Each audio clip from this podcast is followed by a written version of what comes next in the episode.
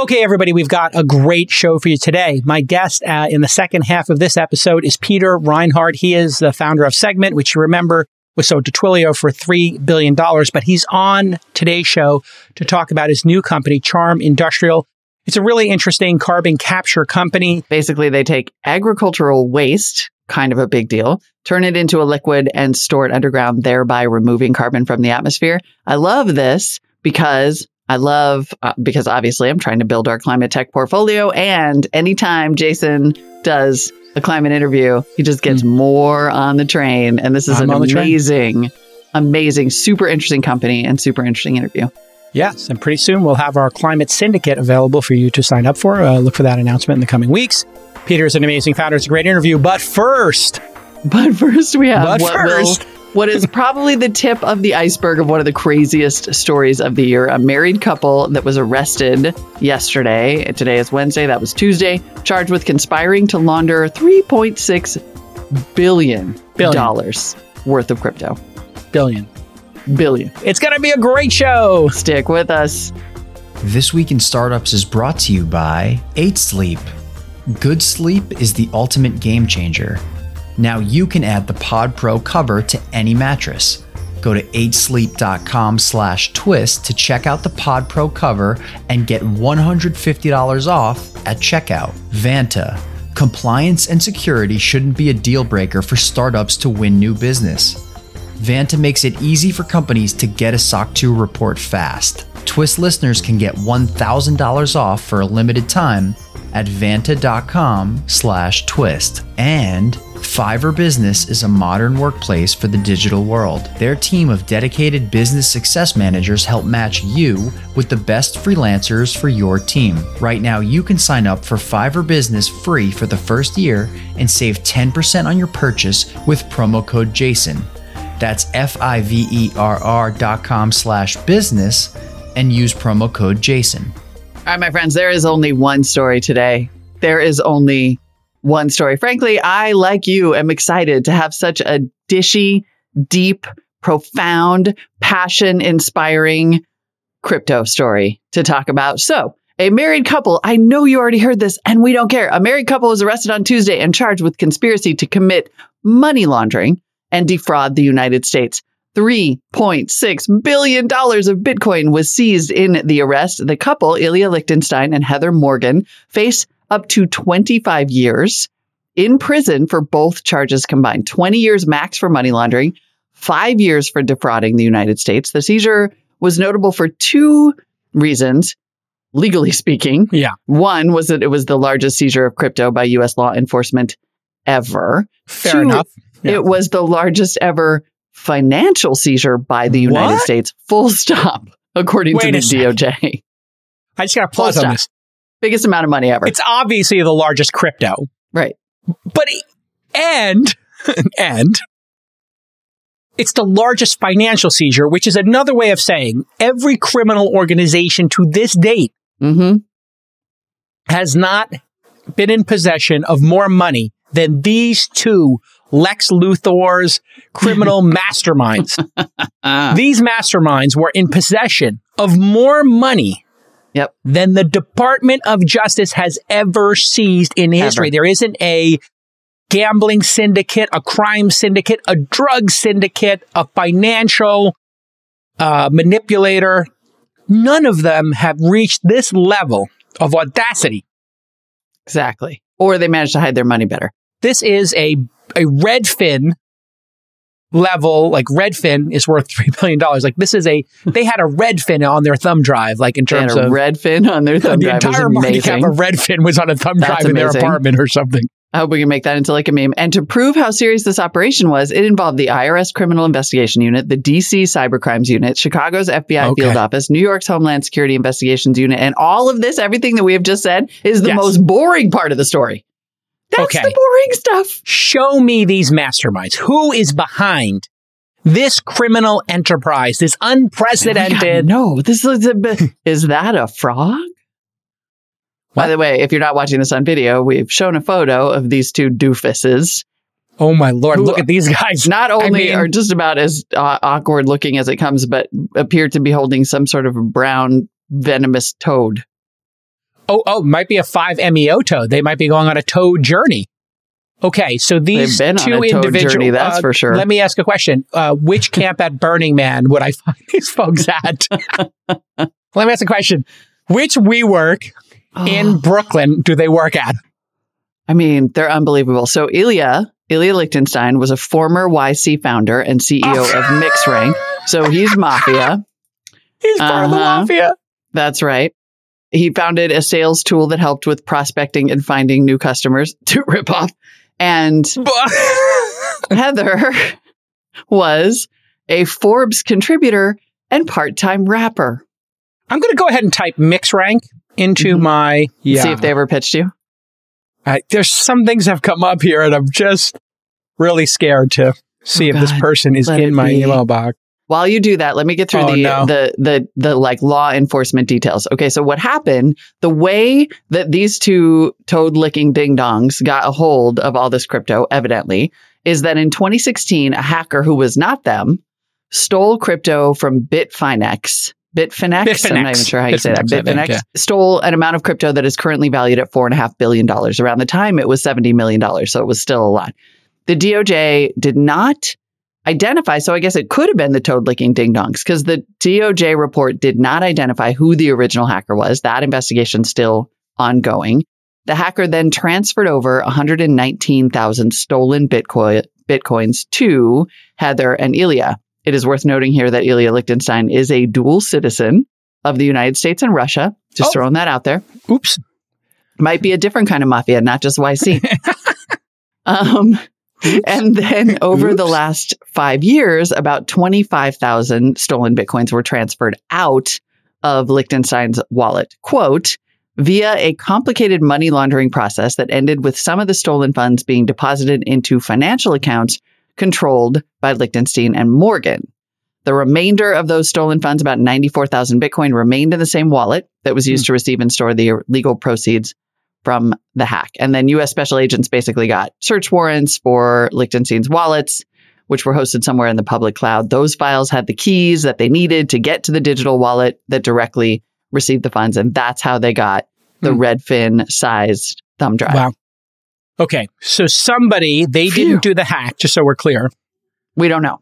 We don't know if they did that. It's not that clear from the story. investigation's still ongoing, but they haven't been accused of it. So one assumes that they may not have. But it seems Got to it. have been one of their friends, probably, because then somehow they got like right. a lot of the Bitcoin. So I just want to pause for a second here. Number one, in all likelihood, they did not do the original crime because they would have been charged with the original crime, right? And the We assume. the charging documents. Mhm.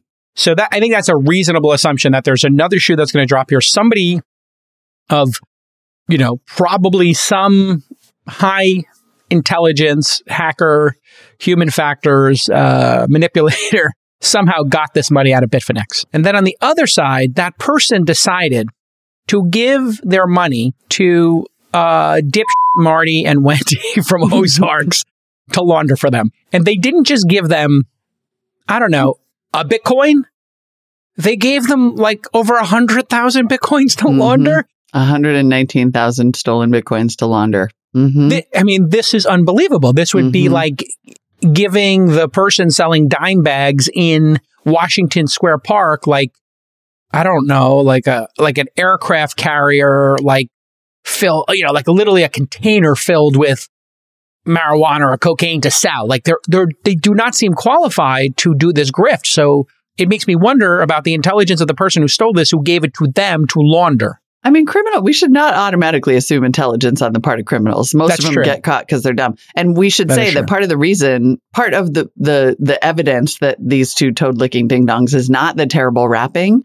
It is, although that we're going to get to that in a minute. We haven't even gotten to that. It's that they stored, again, they hosted their stolen Bitcoin, or at least the wallet, right? Hmm. The, the wallets were hosted somewhere Hmm. in the public cloud. Okay. So this ding dong was hosting like 119,000 Bitcoin on like Google Drive.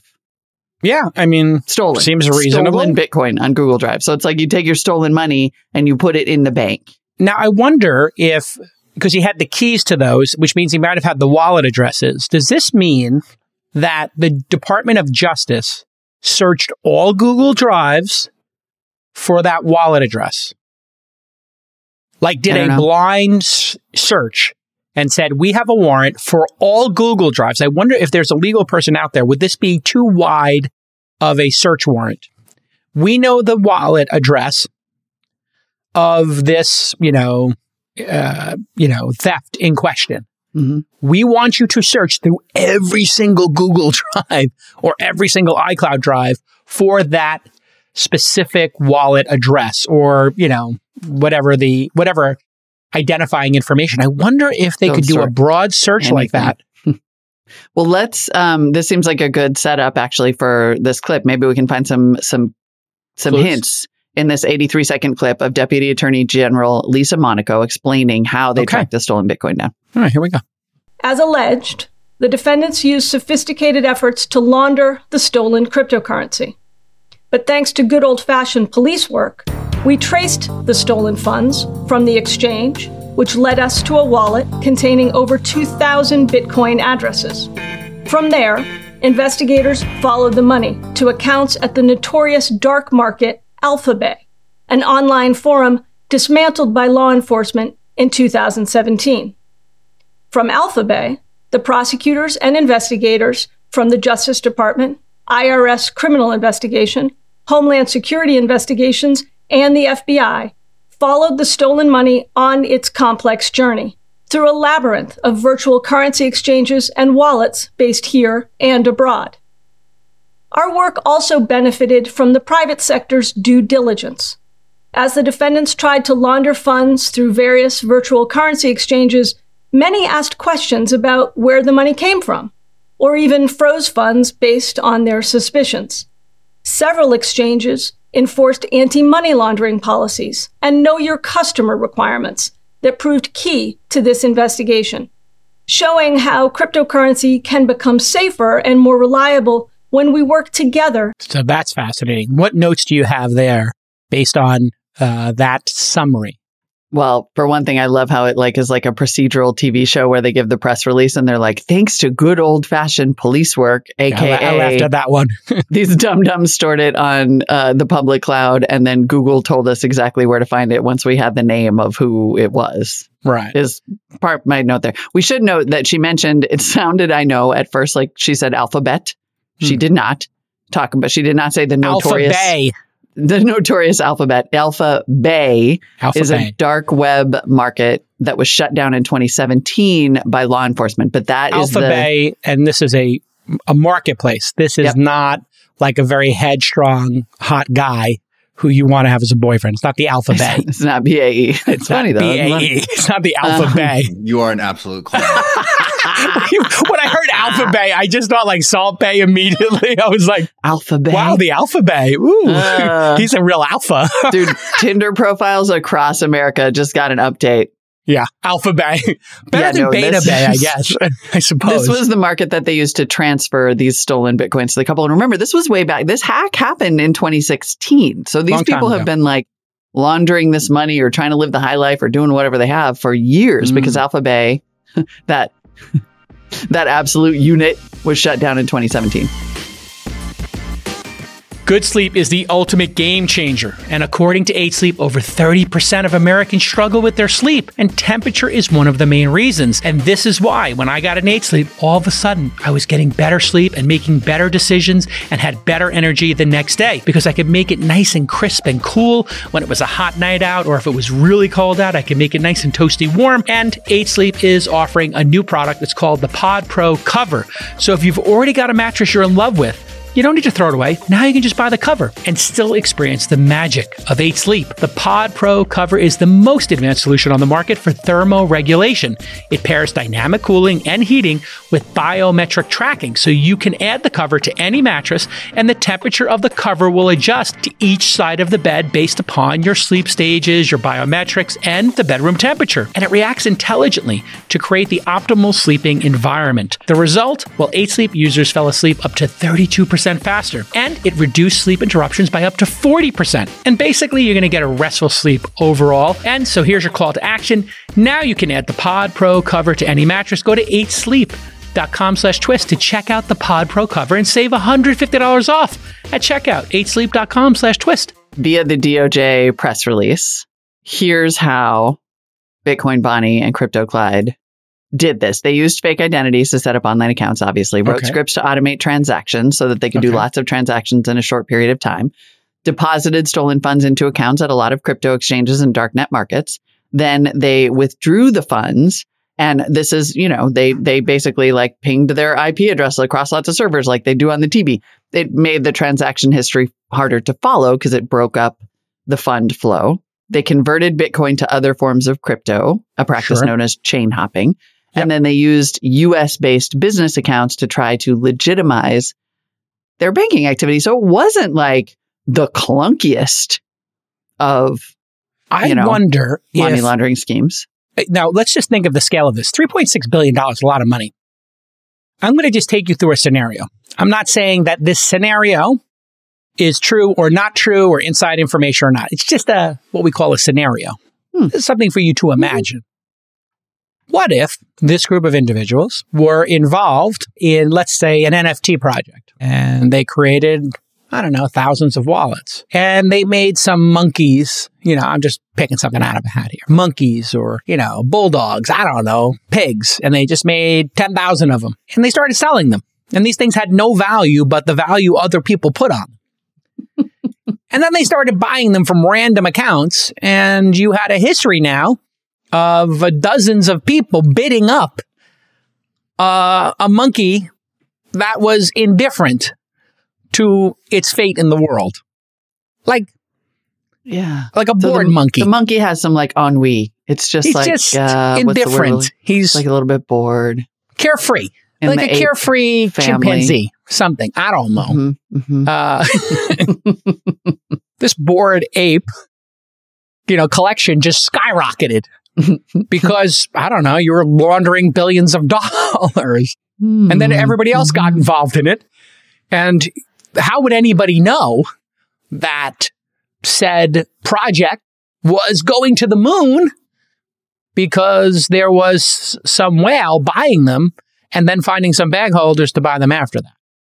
And then people said, Yeah, how did you make your money? And they'd be like, Well, I bought, you know, 500 of these indifferent apes, these charming chimpanzees at some point uh, for six dollars each, and now they're worth one hundred fifty thousand. Uh, and I made a profit, and I paid my taxes on it, so all is well and good. If I was going to launder money, and I listen, I wouldn't get caught. I'd be like the Lex Luthor of this.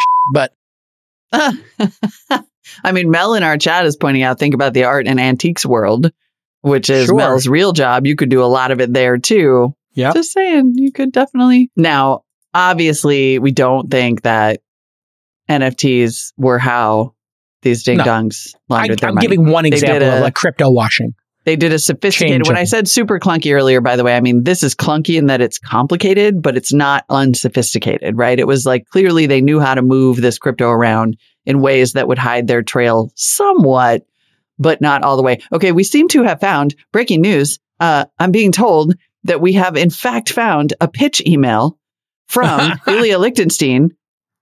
Or this one was from actually a Y Combinator partner who sent this, like, because what they do regularly is they'll send out to investors, hey, a company's raising money, like we do at our Gotcha, accelerator. gotcha. So it was just like a mafia email list that you're on. It's not a mafia email list. um, MixRank, Everyone shares deals. It's a deal sharing. here is Mixed MixRank has solved the number one problem that 5.6 million inside sales reps, you know, people who dial for dollars, uh, struggle with daily discovering qualified prospects. Our SaaS sales intelligent platform combines qualified signals about millions of companies with real-time verified contact information for key decision makers, letting sales teams quickly build highly targeted prospect lists and close more deals. More than 70 million customers, including Twitter, Facebook, Optimizely, and AdRoll, use MixRank. That's a pretty good list. Mhm. To accelerate data driven outbound sales, since completing Y Combinator in 2011, MixRank has been growing at 4x annually with revenue doubling past seven months, now worth 1 million. And they're raising their uh, Series A at 5 million. It didn't have the valuation. But anyway, um, yeah, this company was out there in that time period. They came, looks like they came to a couple of our events. I can see. So, or somebody from their team did because I can see they did a review of one of our events. So that's super fascinating. So you totally know him. You know him. I don't. You no. know him. I think it was like a that email is like a discussion about this, and yeah, very interesting time. We had a company doing something similar to this, like Lead Genius um, was one. Yeah. uh, I mean, listen, it's a good business to be in, but apparently Yeah. it was not successful enough to keep Crypto Clyde out of the crime world. I wonder who wound up investing in MixRank. So I'm looking at their, I wonder if they actually got the job done and if it's still working. Total raised 1.5 million. Maybe we look in Crunchbase and see who actually funded the company. There, Mhm. so there are funders here in Silicon Valley who know this individual. You know, recently, I'm not trying to muddy this story at all, Yeah. but you know that BuzzFeed just put out the names of the pseudo- pseudonymous founders, the pseudo anonymous founders of Yuga Labs, which is the company behind Bored Ape Yacht Yes. Club. If we find out that, for example, Wylie and Greg hacked Bitfinex back in the day. Okay, these are unrelated stories. I feel like I have to do my They are- journalistic yes, duty here and clear, say it's unrelated. And my speculation is pure imaginary speculation. I'm just joking. talking. There, I'm, and I'm being sincere. There is no inside information here. but I do no think- relation. There is something to be said here. Oh, you know, Mark Cuban invested in uh, I in just put the story here. Yeah, DCBC 500 startups. yeah, Thanks, Nick. Quick on the draw as always. yeah. They raised 1.5 million from 500 startups. Mark Cuban, IAB founder Rich LeFurgy, I remember him. Media Trust Chairman Peter Boards. Yeah, it seemed like a reasonable business. Zach Bogue, uh, Marissa Mayer's uh, other half. Uh, Matt Ocko, I know him. So that's super interesting. That and you know this is the thing. You never know. Um, you know sometimes the entrepreneurial class will draw people who are fond of money and collecting power. So sometimes people can make really bad criminal decisions. Doesn't reflect on the entire industry. It just reflects on the number, the size of the industry and the scale of it that you'll run into fraudsters, etc. But you know what's interesting about this BuzzFeed story? Um, there were a bunch of people. Not the same story, by the way. Unrelated Un- to. an- the unrelated story. unrelated. when BuzzFeed um, revealed the names of these individuals who sought anonymity, there was a little brouhaha that they had been doxxed. To be clear, you know, when you have great power and you're responsible for something that's worth billions of dollars in economic impact, or I don't know, there was the um, Star Slate Codex guy um, who got revealed. You know, these are themes on a story, and people are saying the media is doxing folks. Okay. If you're creating something that is creating billions of dollars of economic activity, you are not guaranteed to be anonymous. That is not doxing necessarily. Giving somebody's address is kind of doxing. Revealing who built something is not doxing necessarily. Coindesk had a piece I thought that put it really well because they were like, first of all, of course it's okay to out these founders because it is unambiguously a news story. Like a giant news story. It's, it's not stop. a tiny news story. It's, yeah. Full stop. I mean, Andreessen Horowitz apparently is in talks to buy a stake in Yuga Labs, whose founders had been essentially anonymous up until this point, financing that would value the company at $5 billion. Unambiguously a story. Yes, Yeah. it's it's it's a it's a the scale of it makes it a public interest story. So how do journalists figure out if something's in the public interest? Well, it's a it's a decision you have to make. If somebody was writing, uh, you know, a Tumblr blog about their depression and their sadness, and you went and revealed them, and it's just some eighteen year old with three readers, well, no, that seems like what Right. would be like a, not a news story, and you're unnecessarily creating harm for what good? Now, if somebody creates something that drives a billion dollars in activity or it becomes incredibly influential in the world, It's news. it becomes news. I, I didn't like the Star Slate Codex doxing or revealing, I would say is a better term. Let's, let's yeah, let's use two terms. doxing. let's call it revealing the person's identity. I thought that was probably unnecessary. Is it like somebody with three readers? No, but it wasn't somebody who needed to be revealed, but they had been revealed previously. hmm So this idea that you get to be anonymous because you say you deserve it or because you're scared of the ramifications in public, you know, welcome to the real world. Like if you're on the board of a company or you become a billionaire, you get security. You know, it's just the nature of the figure. beast. You're a public All figure, pro you're a celebrity. speech right until you're not. Exactly. Okay. I'm not starting. I'm not trying to start some shit because what I really want to talk about today is the wrapping. That's all I care about. All right. Listen, when you're a founder, it's totally fun to trade war stories with other founders. And recently, Balloon CEO Amanda Greenberg, one of my awesome portfolio companies, told me how Vanta's SOC 2 solution helped her save an important deal in the final hours. I kid you not. Well, Balloon, they sell SaaS productivity and collaboration software. That's why I'm invested in it. And they needed 10 documents in place within 48 hours in order to close a deal. Well, Vanta saved the day by supplying customizable templates and helping them through the process to close. So if you don't have your SOC 2 tight, you know you're not going to be able to close those major customers. That's why Vanta's compliance software makes it so easy to get and renew your SOC 2. They continually test against technical and non technical SOC 2 requirements, and they partner with over two dozen audit firms who have been trained to file SOC 2 reports directly within Vanta. On average, Vanta customers are SOC 2 compliant in just two to four weeks. Compare that to three to five months without Vanta. And guess what? Vanta's going to give you $1,000 off your SOC 2 just because you listen to This Week in Startup. So here's how you get the $1,000 off. You go to vanta.com slash twist, V-A-N-T-A dot com slash T-W-I-S-T. That's vanta.com slash twist for $1,000 off. Thanks, Vanta. Like, this is a good story. It's neat. Biggest financial thing ever seized by the DOJ. That's awesome. Now, we have got to get to the part where these, This because these two are like the turn. greatest characters to Yes. come along in I don't know how long, right? Like you thought Adam Neumann was like a fun character to follow, and then the things of like all the bonker stuff they were doing with all their money. No, no, no, no, no. No. Heather Morgan, Forbes contributor, part-time rapper, accused Bitcoin money launderer, went by the, the stage name Razzle Khan. Hmm. And here are a couple of her greatest hits. AirPods, AirPods, mother AirPods. Where are my goddamn AirPods? Apple find my phone, but it won't work at home. God damn it, where are my AirPods? What? No, for real though. Why does Apple find my phone not work well for finding AirPods in the case? It's the worst. I mean, Anyone that's true, feel though. me? Razzle dazzle. Razzle We Dazzle. have to do it. I'm She ends sorry. them all with Razzle Dazzle. Can you do the we have first to do one it. too? Okay, let's play the other one, and then I have a special game we're going to play. I'm a mother bad. Go on, make me a sandwich. You annoying, like so lame, tragic. Wow. Oh my God. I mean, she is right about the PG-13. AirPods, though. She She's is. totally right. She is really right about that. Okay, what is her rap name? I was trying to pronounce this. There's Razzle a Khan. Razzle. Khan.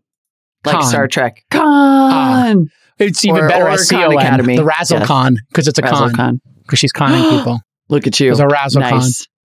All right. I'm going to go with, for casting her for the Showtime series Mhm, mhm, written by mhm. Brian Koppelman. Watch party. Watch Party. Brian Koppelman's got too much work in crazy internet companies Mhm. and shenanigans. Okay, I'm going to give two choices. hmm You tell me which one would play her better.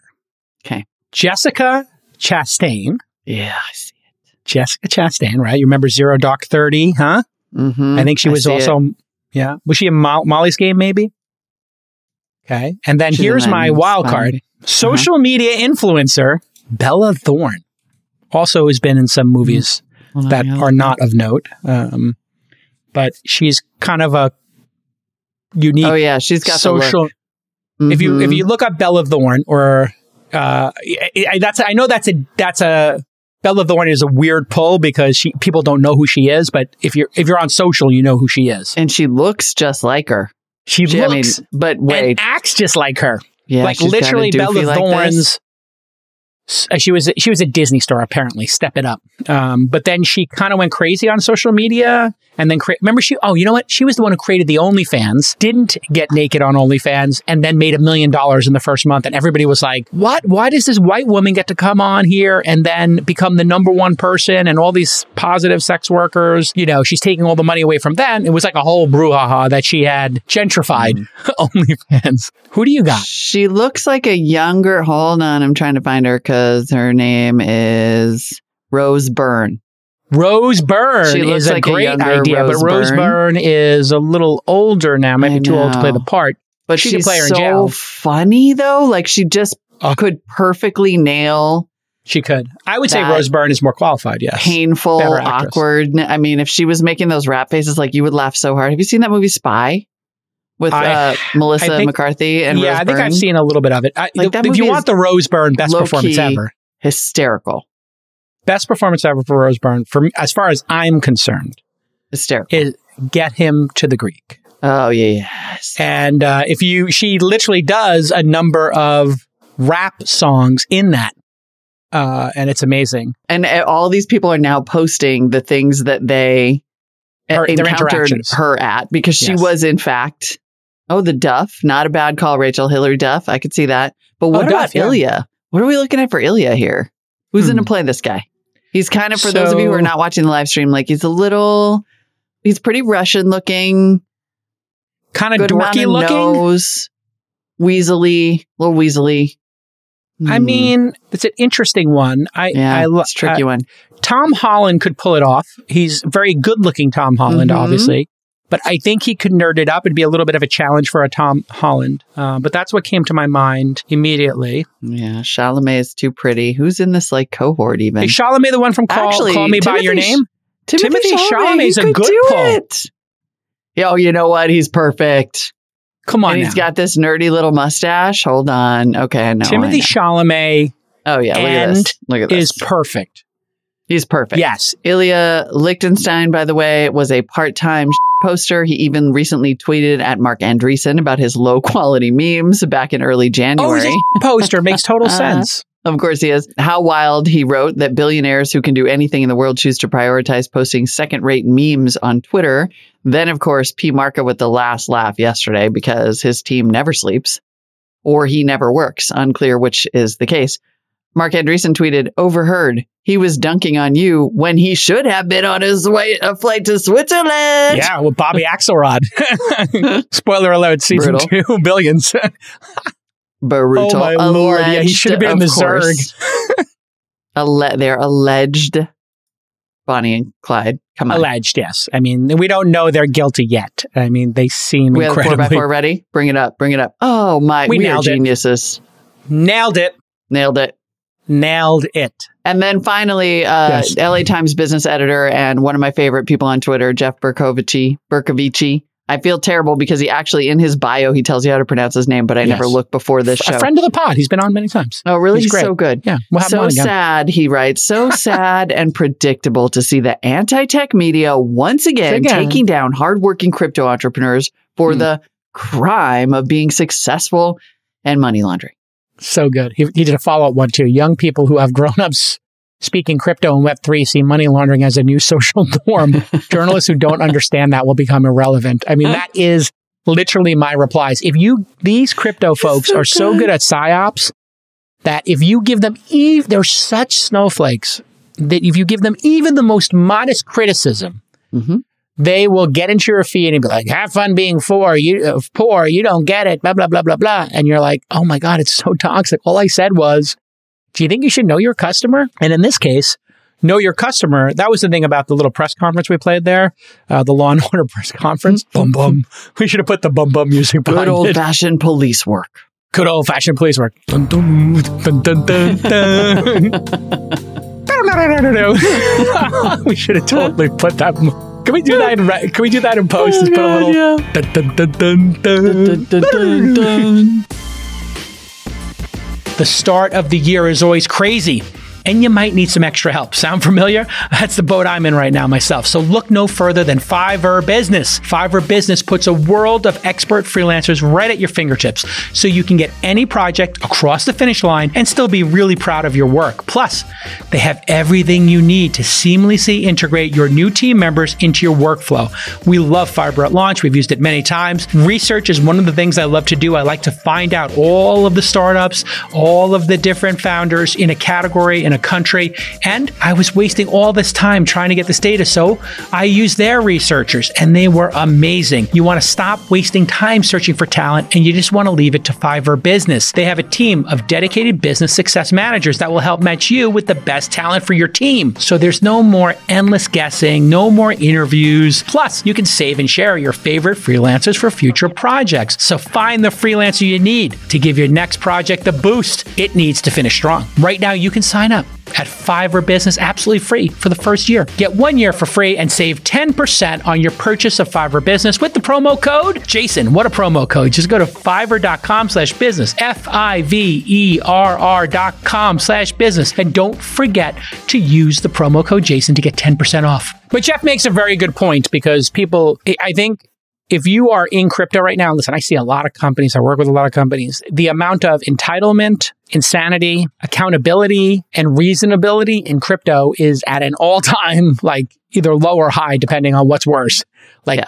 no accountability, ridiculous entitlement, no discipline. Uh, madness, no buttoned up nature to this. Everybody's just winging it. And you know what? Like, it's a bad look for crypto. Every I mean, grifter, look, I'm every sorry, it criminal is, and don't like you it, know yeah. there are going to be a lot of people who like, and there's one in the chat right now being like, not all Bitcoiners. Hey, it doesn't matter if the poster, if the poster behavior for your thing is brigading, is this incessant attacks, right? Explain And brigading. Yeah.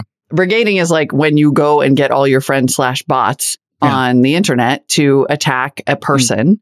On a specific thing, it is targeted, hara- targeted, coordinated harassment. And like I do with Prof, with Prof G and his announcement like with his predictions, like I do with Prof G. Yes, I. And I the thing is, and look, this is the case, you know, I mean, sorry, yes. Tesla fanboys do it, crypto fan, there's a lot of crossover Yeah, there. There's a lot of crossover in these communities that, that are, that started out as rightfully passionate about a thing that a lot of people don't totally understand and maybe come down on. But the fact is, like, if you can't take people asking real questions Hmm. about a thing, whatever that thing is, actual critiques, real lived experiences with the thing in question, like you're just Hmm. hurting yourself in the long run. You're just hurting your brand in the long run. yeah, you got to get it under control. I think the toxic Bitcoin, the toxic left, the toxic right, everything in between, toxic Joe Rogan people, toxic Tesla people, Tesla Q, you know, Extremists any of those things, like just do not get in people's app mentions and harass them. Make your point intelligently. But what I do is I always take, I always look at the profile page. Nine times out of 10, when somebody's like, stop interrupting Sachs, who, you know, gets to give the longest monologues on all of All In, it's always from some account that was created in under six months with no followers that follows the top 100 people. It's like, oh, it's another spam account. And there's a software that lets you create like 100 accounts at a time. I mm-hmm. understand, or scripts that allow you to do that. So people create hundreds of these things and then they just coordinate them. And so they'll attack you for criticizing Bitcoin as a strategy as a to get people to stop criticizing. And that's what makes it look like a Ponzi scheme. Yep. And, you know, that is one of the signs of a Ponzi is attacking anybody who questions the Ponzi. Yep. And that's what we see in crypto too often. We do. And then you get an equal and opposite extremist reaction. So that, for example, when who was it who tweeted about having an NFT? Uh, it was Captain Marvel, Brie Larson tweeted Yes. about having an NFT um, She got an picture. NFT apparently gifted to her. Yeah. she just got this like Demolished. she just got demolished by the equal and opposite reaction, right? Whenever you make something into like a cult, then you get an equal and opposite reaction. A cult People- on the other side who's like, this is in defense. No, Brie, don't do it. don't do Don't it. be a I can't believe sellout. you did it. Don't and be meanwhile, Steph and... Curry has got a Bored Ape, like a, uh, Alexis Ohanian, a lot Right. of I'm so disappointed in you. so disappointed. do Brie. better. Do, Do better, Brie. Honestly, Brie, do better. Seriously. You know what I'd like? Brie, Can somebody create a do better Jason bot that, and no matter what I tweet, it just within like Responds, a microsecond better." just says do better Jason. Just retweet it and just do better Jason. I would love that. Do, just do to be better clear, bot. do better is like an instant block for me. Like I'm just like, oh no, just to to ruin my mentions yet again. Hey, the Uh-oh. fun other thing about crypto is it's environmentally indefensible, which gets us to Oh, no. today's guest. Uh, okay. It is not environmentally un. Oh, Indefensible is the word. are you trolling? kind of, but not really? Okay. Because, I mean, so much of crypto is more efficient than printing dollars Mm. and shipping them around, Mm. right? And then some of Dollars are them the world's reserve currency, though. Crypto was just invented. Well, I know, but let's just say there is a crypto that is above board, regulated, doing everything right. You would think Maybe that I should would say be that more efficient than- NFTs. it's Maybe It's I should be more specific. NFTs are environmentally indefensible. Crypto and blockchain are environmentally damaging. And even if they're getting better, they're Hmm. still, you know, even if they are, end up incentivizing some renewable energy, it's renewable energy that's used for that and not Yeah. something else. And it, at this point, it's just, when I say indefensible, I mean literally that. It is, you, there is not a good defense. right. You Particularly accept when you there get is into a carbon cost too, There is a carbon cost and it's Right. high. and it should be zero or close to zero because this is being done on servers. So do better, crypto. Do crypto people crypto. do better. crypto. That's gonna be my new my new catchphrase. Do better. Anyway, yes, I also now have effectively trolled myself. So you're welcome, Yes. everyone. Welcome to at Molly Wood's replies for the next 24 hours. Yep. Let's uh, toss to uh, a great interview. Uh, Peter Reinhardt is uh, from Charm Industrial, and they are doing carbon sequestration. Carbon I capture and yeah, carbon capture, basically. Yeah, both. No, they're doing carbon capture. So what? It's a really interesting concept. He was, of course, the founder of Segment, which got bought by Twilio for over three billion dollars. But he is, it talks to me in this great interview about taking biomass. You know, like think the things that come off of wheat or corn that we don't actually use, which is then going to decompose and put carbon in the atmosphere. Well, what if you could take that, make it into a slurry slash liquid, and pour that liquid into say the holes that came from taking oil out of the ground and that it caused no damage and then it wouldn't put carbon into the atmosphere. And then you could sell that to people who are putting carbon into the atmosphere, or you could just remove that portion of the carbon being put into the atmosphere. That would be something that might interest you, Molly.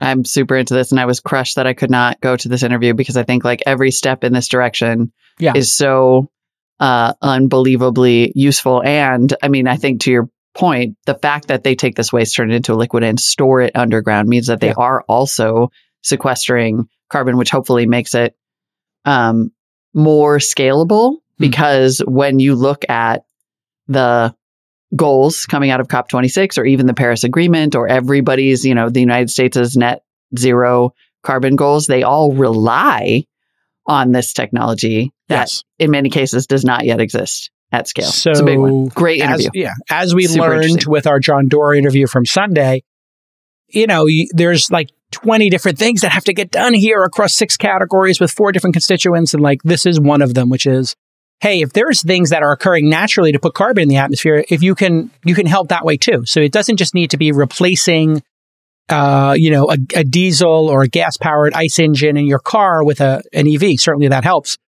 But there are just things that occur naturally that uh, are putting carbon into the atmosphere. So everything that gets carbon out of the atmosphere is going to help. Yes, 100%. Let's go for it, folks. All right. Enjoy the interview. All right, everybody. Next up on the program is Peter Reinhardt. If you remember, he was last on the program, episode 935 in May of 2019, when Segment was worth, oh, just over a billion dollars. And everybody knows Segment. They've sold a customer data platform for a long time that analyzes segments of your users so you can understand you know, how different cohorts are using your product from different time periods or different funnels. Maybe you have some Twitter users, some Google search users. And it really is um, one of those industry standard uh, products that everybody uses. And uh, we talked with Jeff from Twilio about acquiring it uh, back in October of 2020. And Peter is back on the program to talk about his new startup slash mission in life, uh, which is in the climate space. Welcome back to the program, Peter. Thanks so much for having me. Excited to be back. Uh, great to have you back. Congratulations on the sale. Thank you. Uh, how did you come to make that decision? Very hard decision for founders. Uh, obviously, the fact that it got bought for 3.2 billion takes the edge off. But you know, when you're that successful and things are going in the right direction, you could have gone the IPO route, SPAC route, stay private route, or sell route. So maybe take the founders who listen to this week in startups through your decision making process there before we get to your new startup. Yeah, for sure. I think uh, I first started talking with Jeff about it maybe a year and a half before we actually went through with the through with the sale, and I think he had a, a vision for how the messaging that Twilio has for sending SMS and emails and so on could be combined with the data that we had in Segment and how that would make both more powerful and really help customers send better messages once they had the data alongside it. So that was his vision. And at first I just like, I, did, I didn't see it. And so I just kind of Mm. punted it. I was like, Jeff, I'm not interested. Uh, I, I don't see it. I don't hear customers talking about it that way. But after about a year, I started to notice that customers were really kind of talking about it differently. Ah. Customers were actually talking about it in those terms. They're like, look, I send a lot of messages. I'd like to send them in a more intelligent way. I'd like to use the data to, to send it. And so I started to see it more from Jeff's eyes of like, oh, actually, this would be like a crazy differentiated value proposition. This would be a crazy differentiated company if you actually did have both of these things. Wow, it's actually a huge opportunity. And so that I think made it very compelling and, and interesting. Explain and, to the yeah. audience how uh, the, greatest example you can think of of somebody who has segmented their data, has all their cohort data there, and they want to message people. What would be a, a just a great example for people to understand this synergistic concept? Sure. Let's suppose you have a bunch of signups on whatever your service is online. Uh, you probably have people of different types signing up. People from, say, it's a B2B company. You got people signing up at small companies, people signing up from big companies, people signing up in different roles. Some of them might be in procurement, some of them might be in marketing, some of them might be in engineering, different seniorities. So you have like a whole ma- three dimensional, four dimensional matrix of like who's signing up. And if you just send one message that's like, thanks for signing up for X, you're not going to get great engagement. But if you actually send through messages that are targeted in this like four dimensional space of like, hi, I saw you're like the procurement person in a large enterprise. Like, here's the tools that you need from our documentation, and here's some attachments for how you can really engage with us best in, in a buying process. You get like massive lift in terms mm. of selling better and marketing better into those into those segments. And so it totally changes the message that you send. It might even change the channel that you send that message on. Yeah. Um, and so that's the sort of superpower that the two combined uh, mm. can deliver. I'm seeing that a lot in e-commerce companies where we all get a me- we buy something on Nike.com and then all of a sudden it's like they know I'm a runner. They know I buy, you know, two or three pairs of shoes at a time. So now they can say, "Oh, runner, California, bought these colors before." The email can be customized or they could just say, "Hey, runners in California who are male, who are size 10, and who have bought over 10 pair, pairs and have been with Nike over this amount of time. So like it's marketers are kind of ready for that stuff, huh? That's right. Nike's a great customer of, of Segment and Twilio. There you go. I mean, it literally, I, I, when you were talking about the vision, I was thinking about my emails from Nike and how sophisticated they are because they know I like Air Max. They know, and you know, I don't get this from Saucony or the other running brands. Um, now, I don't buy direct from them that often, but they, they don't seem to have invested in this. But it, it is something that will come down to all, I think, companies. Where does AI come into all this? Did your customers start asking you for machine learning and AI towards the end of your tenure there? Because it does seem to me, you know, when I get my YouTube message of like, or Twitter, here's what you missed since you last logged in, that's super AI machine learning, isn't it? It is. I think most marketers in practice are constrained by the logistics of data uh, you know, they're like copy pasting spreadsheets around and like trying to trying to make data points match and stuff like that. So in reality, I think they're constrained by the logistics of data, but everyone aspires to solve the logistics, which is what Segment and Twilio yeah. do, such that then you can put all of your effort into the infinite divisibility of your customer base into not just four dimensions, but 100 dimensions and so on. Yeah so many dimensions that you eventually need to discover those dimensions and, and segmentation by machine learning. And right. eventually, so much so that you couldn't possibly write content in that many variations, and so then you, you wouldn't even understand what the machine's doing, right? It'd be like, totally. We don't even so know why we're sending you these shoes, but yeah. So in that limit is, I think, where the vision of AI and machine learning comes. But the I think the pragmatically on the ground, everyone's constrained by the logistics of getting the data into the right spot right now. So just curious on the acquisition front, do you then call Jeff up and go, "Hey, I think remember that conversation we had a year ago," or is he just pursuing you every six months, saying, "Hey, how's everything going?" Yeah, definitely chatted about it once a quarter. Uh, oh wow! And uh, for a year and a half, um, wow. and uh, then kind of simultaneously there was a handful of interest in the uh, handful of interested parties in the, in the company, and so things started moving for the for the folks who don't understand, how does that work on like a board level when you're like, hey, I want to sell my company. Here's the opportunity. Are the VCs we always hear about this? They want you to go long. They want you to go public. How did the dynamic work where you had to build consensus and then get to a sale, and then and then we'll go on to Charm Industrial. Industrial. Yeah. Yeah, I mean, this was also a very unique moment. So this was this was the middle of 2020. Uh, COVID had just hit. The hmm. economy was down massively. Sales had slowed massively.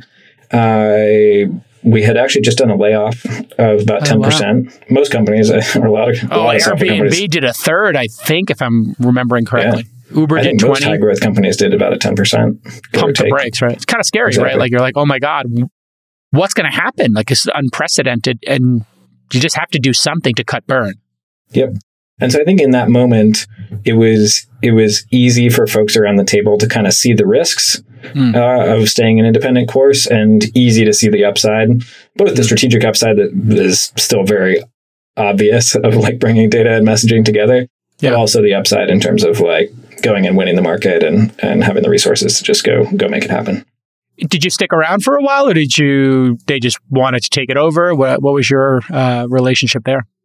Yeah, I my intention was to stay uh, stay quite a while. I I I stayed for a little over a year, um, and uh, felt like a really like valued member of the of the executive team there. It was awesome working with a bunch of folks like Khozema, who's now the chief operating officer, Eyal, who's the incoming chief product officer. Super super sharp folks. Jeff's incredible marketer. Um, so lots to learn and and really like amazing team. What kind of started to happen to me in parallel about four years ago, I helped start a carbon removal company called Yeah. uh, Charm Industrial. And here And- we go. Perfect yeah. segue. Yeah, and I it was like you know a half day a week at first, and then you know it was like a day a week, and then over the course of 2021, uh, Charm just started taking off. Like we started winning contracts from uh, not just Stripe and Shopify, but also Microsoft and uh, Square and Zendesk and a whole bunch of others. Like we started delivering carbon removal in Oklahoma and Kansas. Uh, we started having conversations with regulators. Like things just started exploding. And so I found myself a little bit between a rock and a hard place of, uh, frankly, feeling like I still had a lot left to do at uh, at Twilio, um, but also feeling like this is a really important problem to solve in, in Yeah. removal. And like Charm's off to the races. Like I can't, I can't stop. You know? It's like you, when you start getting that market pull for your startup, Yeah. and you're just like it takes all your attention, and then your your brain and your heart tells you like this is where I need to be, and it's hard to let go, isn't it? Like of the previous company, but it's impossible to not take the next journey. Totally, and this is a champagne problem, but like it, it's a problem nonetheless. That like I can't, I can't both be at COP twenty six in Glasgow meeting with regulators who would like to have that meeting, and simultaneously be in exec team meetings back in San Francisco for Twilio. So it, it just got to a place of physical impossibility. So not not easy, and and definitely sad to kind of say bye to uh, a company that I spent ten and a half years. And as I remember the origin story, Charm Industrial, you were trying to figure out, hey, how do I offset all this carbon, you know, the energy I'm using at uh, Segment? And you went on that little discovery to try to figure out, I don't know, do I buy carbon offsets, et cetera? So, so take us through what happened three or four years ago when you went on that journey and how frustrating it was, and then how you wound up actually coming to this really interesting, you know, sawdust byproduct oil. And we'll get into that technically in a moment. Sounds good. Yeah. Yeah. About six years ago, I started trying to figure out how to offset segments emissions. And like Segment doesn't, you know, directly burn a lot of fossil fuels. This is like flying around for sales and buying food for, for the office and stuff like that. Servers. Yeah. Um, food for the office is surprisingly large Uh, Interesting. in terms of emissions. Uh, so I was trying to figure out that we kind of like roughly estimated our footprint and our emissions footprint. And then we went and purchased a bunch of offsets. And yeah, these are like rainforest offsets uh, in Indonesia, I think. And we didn't think too much about it. We just made the purchase and moved on. And then a year later, we were kind of looking at it in more detail. And we are like, wait a second, what actually what happened when we purchased those offsets? And the more that we dug into it, the more kind of uh, not great we felt about it. Like uh, probably 70% of the money got spent on marketing agencies in the US, 30% actually purchased uh, uh, some forest in Indonesia, which is great. I'm sure that helps from an ecological perspective. But from a carbon perspective, like the next year there were huge raging forest fires in Indonesia. And like I wasn't quite sure that like did they just cut down the forest next door? Like I I couldn't really tell what impact those dollars had. So I kind of got uh, sucked into the rabbit hole if you will of like okay Yeah. well, like what's the better solution and where where do we need to pay attention? And so spent about a year with some friends Kevin Meisner uh, who's now a co-founder at Yardstick uh, and was a co-founder at Charm and Shaun Meehan and Kelly Herring just digging into industrial decarbonization and carbon removal. Explain to people who don't know what carbon removal decarbonization is versus buying carbon offsets or, or other devices to try to stop global warming, because that's what this is all about at its core, correct? Yeah, so about you know the problem is that we're releasing chemicals into the atmosphere that are creating sort of radiative radiative forcing that's pushing a bunch of infrared light back into the planet and heating it up. And those the two sort of molecules that matter the most are carbon dioxide and methane. Carbon dioxide is probably 70-ish percent of the problem and methane is probably 30% of the problem. Uh, within carbon dioxide, probably a third ish comes from the electrical grid and power stations. Probably a third comes from transport, give or take, and a third comes from industrial and agricultural and so on. Um, and everyone is really dialed into like transport and grid, right? Like mm. decarbonize the grid and switch over to electric cars. But there's like almost half the problem sits outside that, mm. just in CO2, not to mention methane. So like yeah. actually the part of the problem that everyone's focused on is like maybe a third of the total problem. Right. And so these other areas are, are interesting. Um, industrial decarbonization is like steel manufacturing, cement, cement kilns, ammonia production, methanol, plastics, all this kind of stuff that is kind of gritty and we'd rather not think about. So when we make those things, we pour carbon into the atmosphere. It's the manufacturing of concrete that is just, you know, it's not like we're going to be able to say, like, don't use concrete because concrete is how we build a lot of things, especially in the developing world ditto steel. Like we're not going to yeah. stop using steel. Kind of hard. But right yeah. now we make it with coal. There's there's a single steel company that emits 150 million tons a year just operating brutal. Just operating their their yeah. uh, steel manufacturing plants. So yeah, um, all their furnaces. So. Uh, I got really interested in like decarbonizing that, like what are the processes to do that? And carbon offset is where you say, "Hey, we're both going to emit a ton. I'll pay you not to emit your ton so that I can emit mm. my ton." Yeah. We still end up with one ton in the atmosphere additional. Right. A removal is where I say, I'm going to emit one ton, but I'm going to pay you to remove a ton. So I'm truly not emitting anything. Right. And so that the removals is actually an extremely underdeveloped space. Like we kind of hear about it in the news, you know, like you see Climeworks, for example, an amazing mm-hmm. company based in Switzerland. They've deployed this big set of fans that are collecting and absorbing CO2 out of the atmosphere and they pump it underground in Iceland. They got these big, beautiful I did fans. See that, that are, yes. Yeah. So in this is literally trying to pull carbon out of the atmosphere. And then somebody who's putting it in says, okay, I'm still going to put it in. There's no way for me to avoid that. I'm flying a, a jet or whatever it is. Therefore, I'll pay you to pull it back out. That's right. Fascinating. Um, now, that business exists. You, you have some spin on this business that you discovered. What is it? My co founder, Shaun, had a very interesting breakthrough about two years ago, which is he realized that hey, we already have 110 billion tons a year of, bio, of CO2 coming out of the atmosphere into biomass and then going back into the atmosphere as that biomass rots and burns, like forest fires in the Sierras every year, or all of the corn crops that we grow in the Midwest, all that residue, all the stalks and leaves, they just rot and go right back into the atmosphere. So, in other words, plants have already done the work of capturing it, and then just we just let it go back. So, what if we had a way of sort of turning that into a liquid mm-hmm. and then injecting it deep underground. So let me see if I follow this. Somebody is out there making sugar cane, corn, wheat, whatever. Mm-hmm. There's a bunch of chaff or something that's not used. The what's left over when we take what we need out of those crops, and it just sits there in a field and decomposes. But in the decomposure process, it is releasing carbon into the atmosphere. Am I correct? That's right.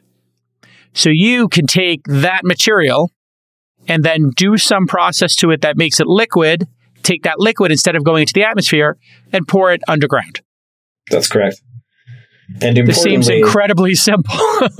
and importantly, we have to take some part of the material that we take comes out yeah. as solid char and ash and, and potash nutrients. We have to put those back on the field which ah. actually is very regenerative for the soil, which is super exciting in its own right. Where you put this carbon and potash, you sort of close the nutrient loop, make sure the soil is actually getting healthier over time, not that you're just sort of extracting and extracting. And when we think about economic incentive, am I correct here? And I really appreciate you explaining this to me and being patient with me because this stuff is way above my pay, pay grade. And I think maybe a lot of people in the audience feel intimidated by it. But the farmers who are making, you know, something that results in, I don't know, sawdust, nutshells, stalks, from corn or whatever it is, there's no economic incentive for them to do anything other than throw that stuff away or put it in a field next to their cornfield. Am I correct that there's no economic incentive? There's nobody who's going to buy that stuff. That's right. So if you're like the average uh, smallholder farm in, in the U.S. growing corn, you're probably making like on the order of $100,000 uh, a year in revenue. Mm-hmm. Uh, on a gross mark, like a profit basis, you're probably making 10 to 20K hmm. per year on that, uh, meaning you're probably also doing some other stuff because uh, that's not really enough to live on. Yep. And if we then come in and buy the biomass, if we come in and buy the bales of corn stover and so on, it's an additional like almost a doubling of net profit because they weren't going to do it. anything with it anyways. So now it's just like totally net new revenue. So that's the economic incentive. They have no existing economic incentive for it, but if we come in and buy it and then turn it into this bio oil that goes underground and put some nutrients back on their field, it can be a really winning proposition for them. Okay, so another stupid question on behalf of the audience, myself, and people who are trying to understand climate. Doesn't like uh, getting that stuff and transporting it somewhere and the process of turning it into a liquid take a bunch of energy? So, how do you make that energy less than the cost of the energy to just leave it in the field to rot? So the energy for our process comes from the biomass itself. That's Got the key. So we're not using any power off the electrical electric grid or anything like that. In other words, it's a, you give it a kick to get it started, and then it's a self-sustaining uh, sort of system. Ah. Uh, another important point is that you're right. Bio- transporting biomass is really expensive or really Yeah. inefficient from a Sounds carbon heavy. perspective. Nutshells, Yeah. corn stalks, Actually- sawdust. Not so much that it's heavy. The problem is that it's fluffy, and so oh, you just so it takes a lot of volume, and yeah, yeah. you can't fit it. You can't fit it on a truck. So, like, if you look at the economics of it, it's about ten dollars a ton on the field. So, if you just don't move it, just let it sit there. It's about sixty-five bucks a ton at the farm gate, and then it's about one hundred and twenty-five dollars a ton, like significantly down the road. Got it. So, part of the whole proposition for how Charm operates is we build these machines that do this conversion in a forty-foot shipping container form factor. Ah. Uh, and the plan is to deploy them at the field edge. So deploy them all the way out right How at brilliant. the farm and then follow the harvest. And that means that you cut out all this OPEX and effort and expenditure and carbon emissions associated with moving it. Eventually, we actually want to operate on the field, like a combine harvester or a custom harvester unit. These are like crews of guys that follow the harvest with combines. Wow. We'll have a similar model eventually of following the harvest with, you know, a wolf pack of 10 or 20 pyrolyzers. So, um, if I'm correct in understanding, hey, you go to the farm, you take the byproduct. Let's call it corn stalks, just because that's easy to envision. You put the corn stalks into some sort of a vat, start some chemical uh, processes, and then it liquefies. And I guess that makes it denser. Is am I correct in that Mhm. regard? And this oil or slurry or something you're creating is not dangerous to the earth because it's bioproduct it's not like you're burning it. You're not putting this in the back of another tractor to drive it. You're just saying, hey, we've sequestered it. So now it's not going to release it. Therefore, we can put it into the ground. You put it underground, takes a little energy, I guess, to drill a hole or something, or maybe you're filling up a cave. But that's no big deal if, if, you know, whatever hundreds of millions of gallons of this was buried underground, it wouldn't be a big deal, correct? Correct. And a couple things to clarify on the put underground portion. Hmm. Um, we are very excited about eventually using abandoned oil wells. So across the United States, there's about 2.1 million abandoned wells, oil and gas wells, that Uh-huh. are just leaking natural gas, like generally like leaking oil at the surface. It's a total mess. There's actually Wow. over $4 billion allocated in the last infrastructure bill to help clean up uh, some of these wells. It's a huge problem. But anyways, we'd like to u- reuse those wells. Um, and so this is injecting way deep underground into old oil and gas reservoirs. Um, we're not like way far away from aquifers, like thousands and thousands of feet down. Got it. And what is the nature of the oil or biomass liquid you're creating? Is it like, does it look like oil? Is it like liquid? Does it evaporate? Does it just slowly decompose? What happens to it over 100 years? Because I, I, I'm starting to think of like, who's going to try to stop you in this process? I think you sort of cut me off at the pass, which is like, oh my God, is it going to affect the, the, the water shed and the water table? But if you put it somewhere where oil was previously and dead dinosaurs were, well, that was that had something really gnarly in it, and this is less gnarly. So that's like almost an upgrade, right? Yeah. So, uh, bio oil itself, oil is really a misnomer. Bio oil is about 25% water, give or take, another 25% acetic acid, give or take, and then about 300 other compounds Ah, that are all derived from cellulose. Got and the pyrolysis process is just heating up cellulose, uh, which is basically raw biomass, straw, stuff like that. Um, one of the most important, there's a few, two properties of bio oil that are really important in terms of its sequestration underground. One of them is, uh, is its density. So after injection, the question is, what happens? Is the water table going to try to push it up or is it going to sink? And bioil is very dense. It's denser than water. It's denser than salt water that it's injected into typically in these formations. And so it's actually going to sink in the formation. Got it. Uh, and the other cool thing is bioil has a lot of phenols in it. I realize it's getting technical, but what's cool about phenols is they polymerize, so they turn into long chains. If you heard of like phenolic resin, basically they become Hmm. solid. And so what's cool about that is we inject the bio oil, it sinks, and we've done core sample tests at the surface that show that within a couple days, the bio oil actually becomes solid. Ah. And the and that doesn't happen at the surface because at the surface it's colder, but downhole it's like you know 100 degrees Fahrenheit, 200 degrees Fahrenheit, and so you get this very rapid reaction that causes it to become solid. So this is like this is like gold standard permanence where you like Mm. inject it, it sinks, and it becomes solid. it's like it's not going anywhere. Fascinating. How much? So, you know, it's incredible to put an entrepreneur's mind, you know, and lean startup thinking or, you know, whatever uh, methodology you like, A B testing, and, and just consistent iteration on each step of this process. So as you go through and you make each step more efficient and think for the, from first principles, what's the best way to, you know, uh, pick this stuff up, bring the, you know, bioreaction chamber to this place and then where to put it. I guess the question is total addressable market now. How much of this biomass is sitting out there that we can sequester uh, and make into this uh, biomass liquid and then bury? And then what impact would that have? So if you were to truly scale this and you can make 100,000 of these trucks that are going all over North America, what impact would it have? So you're right. The constraint is biomass. Uh, the constraint is not like subsurface geology. We could put like almost unlimited amounts of, of bio oil down there. The constraint is not the machines. We can build many machines. Uh, in fact, they get cheaper and cheaper as we scale, which is great. You're right that the constraint is biomass. In the United States, as one example, there's 100 million acres of corn grown every year. Each acre of corn uh, produces about four dry tons of stover or, or straw. Uh, we can only take half of that for kind of sustainability uh, reasons. So that's that by itself is 200 million tons of, of biomass. If you then look at the other crops, sugarcane bagasse, wheat straw, timber slash from forestry operations, forest fire thinning, beetle kill thinning, like all these different things. In North America, you very quickly get up to a billion tons a year of biomass, which translates into a billion tons a year of removal, give or take. If you then go global, it's somewhere between five and 10 billion tons a year potential in terms of removal via Charm's process. Now, that five to 10 billion tons a year compares to currently 50 billion tons a year of emissions. So we can maybe be 10 to maybe 20% of current emissions, but what's really important to remember is we first have to go do massive reductions, right? We have to go eliminate all the emissions coming from the grid, all the emissions coming from transport, all industry, all industry emissions. The removals really have to be used to go clean up the stuff that we've already emitted, Mm. the historical emissions that are already in excess of what we can handle. So this isn't this isn't a market that really us outside of initially like this this isn't a, this isn't a technology that should be used to allow us to keep emitting. We have to get redu- we have to reduce back to zero, and then we got to go clean up all the all the junk that we've left in the atmosphere.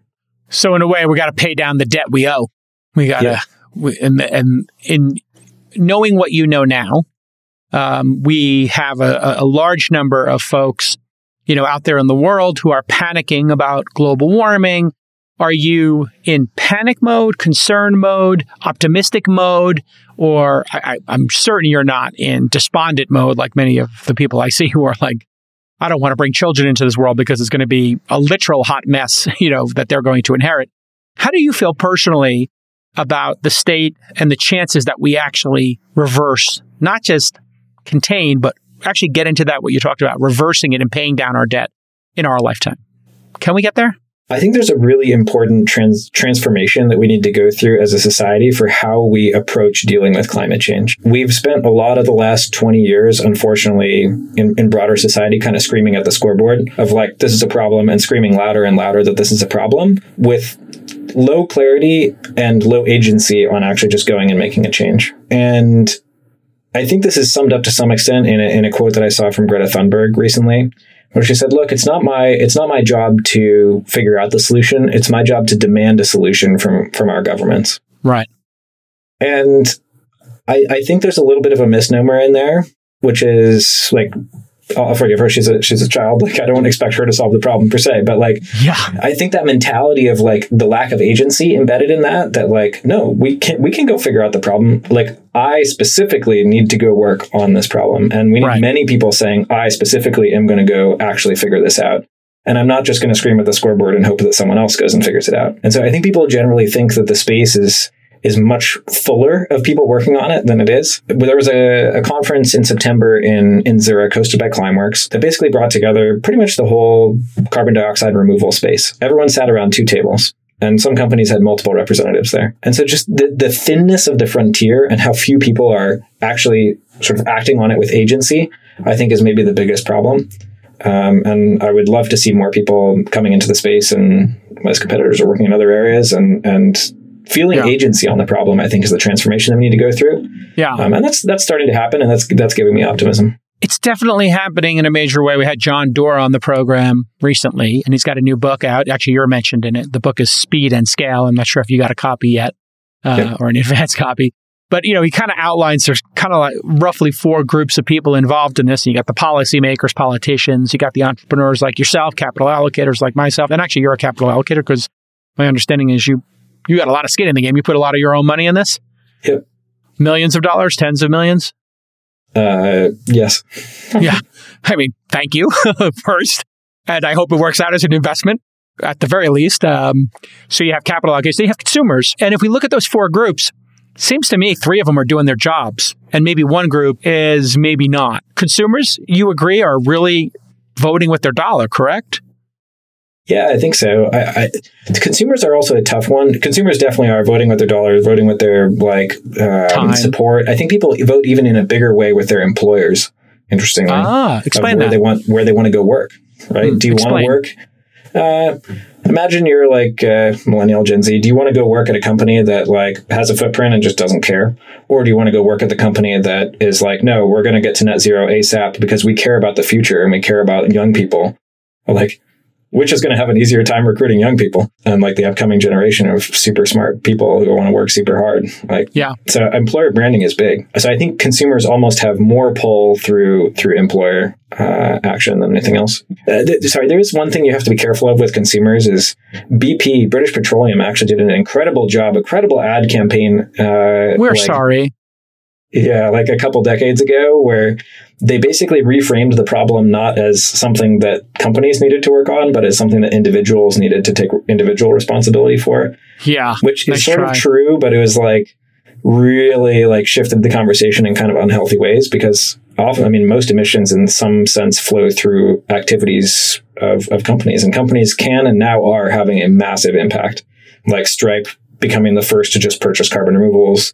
Shopify, Microsoft, Zendesk, Google um, is going to be huge, carbon neutral and then carbon positive, I guess. Uh, huge soon. levers that they can pull uh, in driving Yeah, this transformation. I mean, if you look at all the solar going in, I, I think Google might be the biggest investor. Uh, and somebody who's listening can fact check me on this. Email producers at thisweekinstartups.com anytime you want to fact check us, and we'll give you credit when we do on the air because we're all trying to get smarter here. So podcasting's about, right?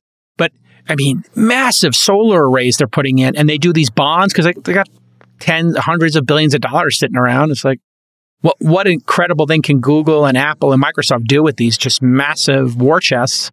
Just vote by building more solar arrays and, and backing companies like yours. So consumers clearly starting to get it. They're buying impossible burgers or, you know, alternative meats, maybe even becoming vegans, driving Teslas, putting in solar arrays, smaller homes, just, you know, everything, uh, which is so great. Capital allocators, how do you think they're doing? Uh, When you went out and you pitched this, did you get a warm reception?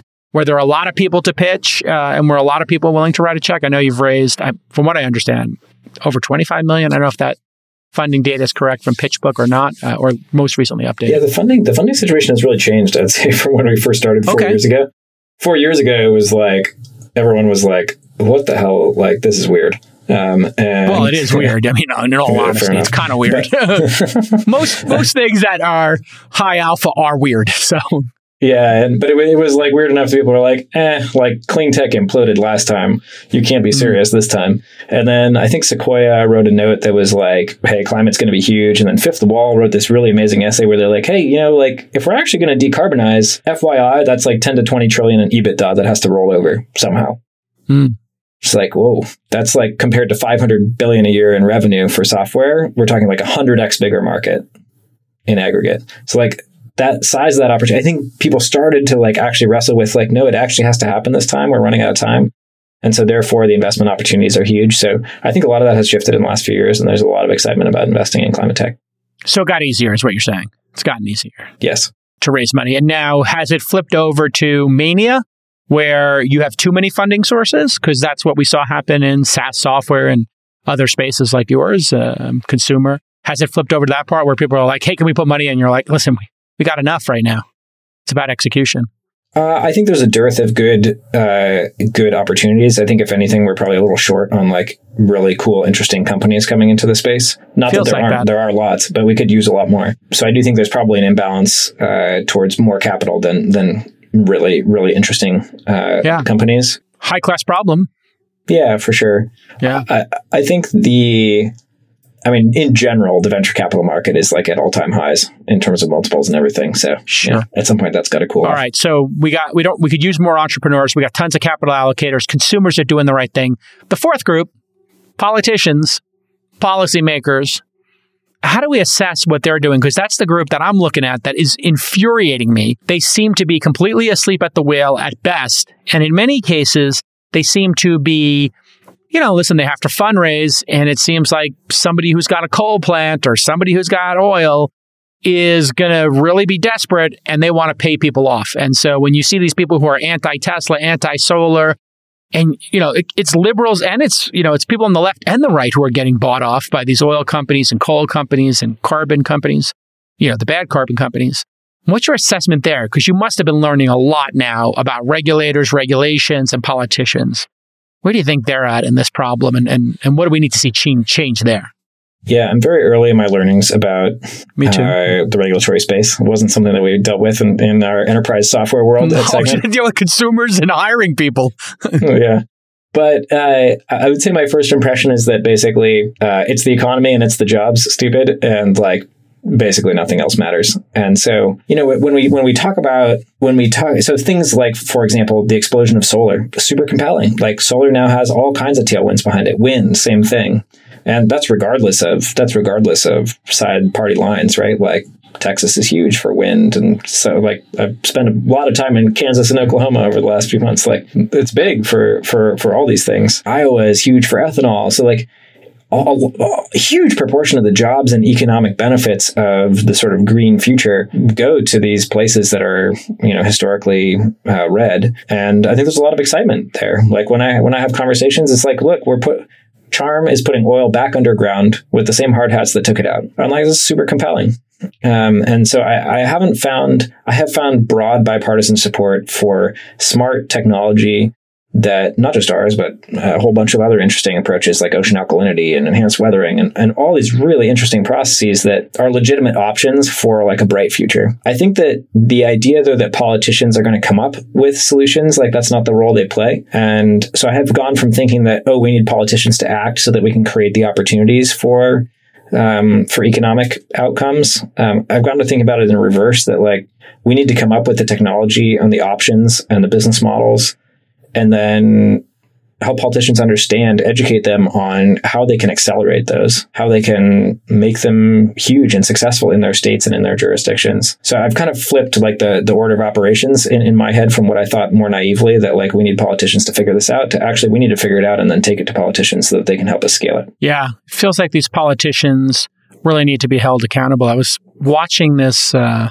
one California politician, Lorena Gonzalez. She's the one who told Elon to like, you know, said like F Elon on Twitter. Remember that whole brouhaha? And it turns out like big oil is like her biggest contributor or something. Somebody can fact check me on it again. But like she's taking all these oil donations and it's like, really?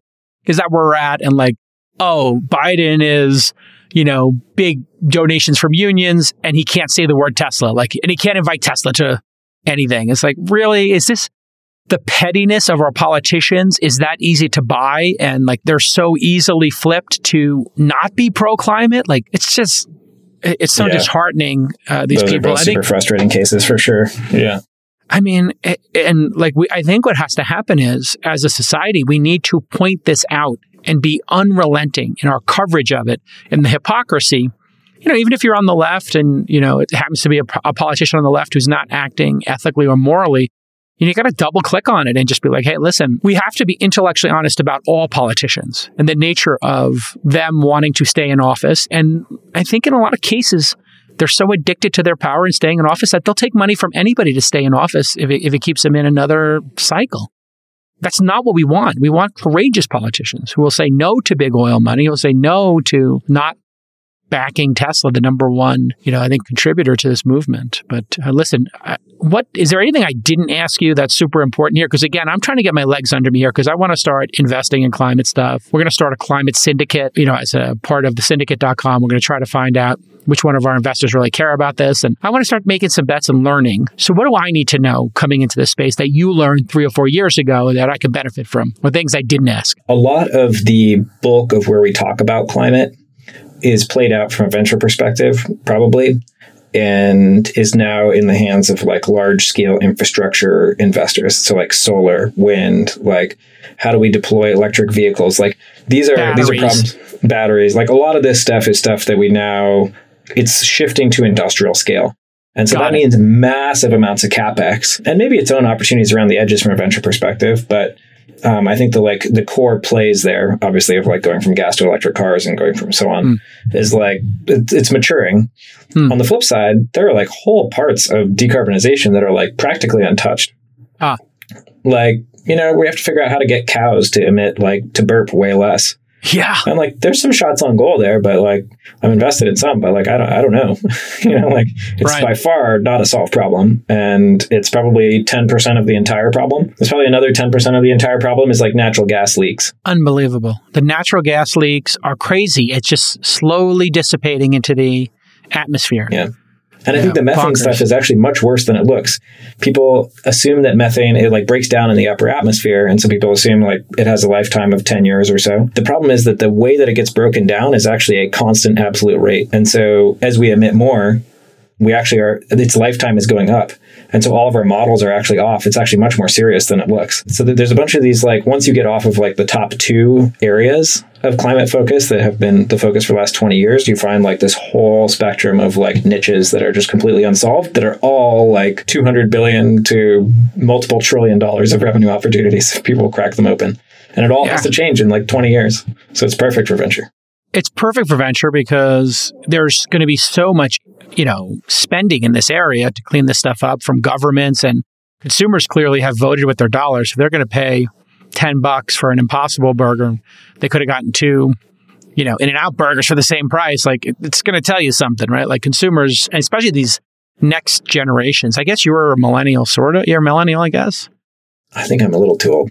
Not by much. Maybe you're kind of Gen Z millennial, yeah, kind of a little bit in both. But like you said, I mean, people who are part of this, these next two or three generations are just not going to. They're not going to want to work on projects that are not meaningful to them. Right? It's like this great trend, and and you're doing that yourself. So really, you know, you have my respect for what you did as an entrepreneur in the first company.